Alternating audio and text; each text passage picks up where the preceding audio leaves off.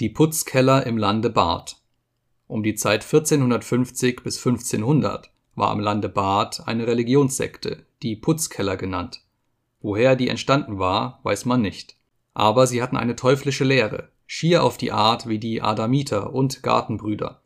Sie hatten einen Glauben, dass nach dem jüngsten Tage der Teufel solle Christum aus dem Himmel vertreiben und darin mit seinem Anhange so lange regieren, als Christus regieret hat Sie kamen alle Jahre an einem Orte zusammen, daselbst sie über Nacht sonderbare Zeremonien und Gebete gehalten, und ihr Vaterunser hat angefangen. Vader Use, hul der Buse, Tovon wärst du over uns, nu bist du unter uns.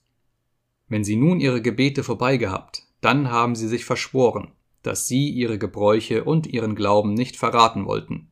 Und darauf hat ihr Oberster alle Lichter ausgeschlagen und gerufen, nun wachset und vermehret euch, sind sodann alle zusammengefallen, Mann und Weib, Gesellen und Jungfrauen, wie sie ungefährlich beisammengestanden und haben dafür gehalten, wer in dem Glauben wäre, der könne nimmer arm werden.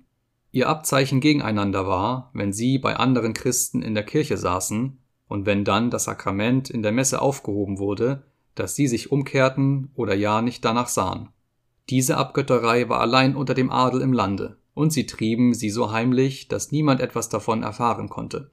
Da hat aber einmal der Teufel, dem sie ergeben waren, den Zehnten von ihnen gefordert, und urplötzlich, als sie einmal alle wieder beisammen waren, eine Edeljungfrau aus dem Geschlechte der von Datenberg mitten unter ihnen weg durch die Luft davongeführt. Dadurch ist der ganze Konvent verstört worden und die Sache ausgebrochen.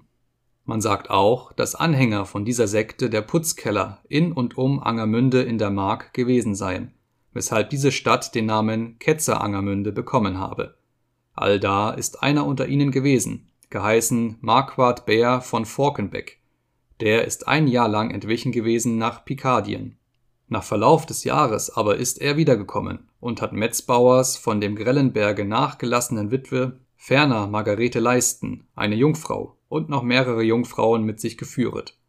Er hat vier reisige Pferde und einen verdeckten Wagen gehabt, darin er die Frauen und die Jungfrauen entführet. Wohin, das weiß niemand bis auf diesen Tag.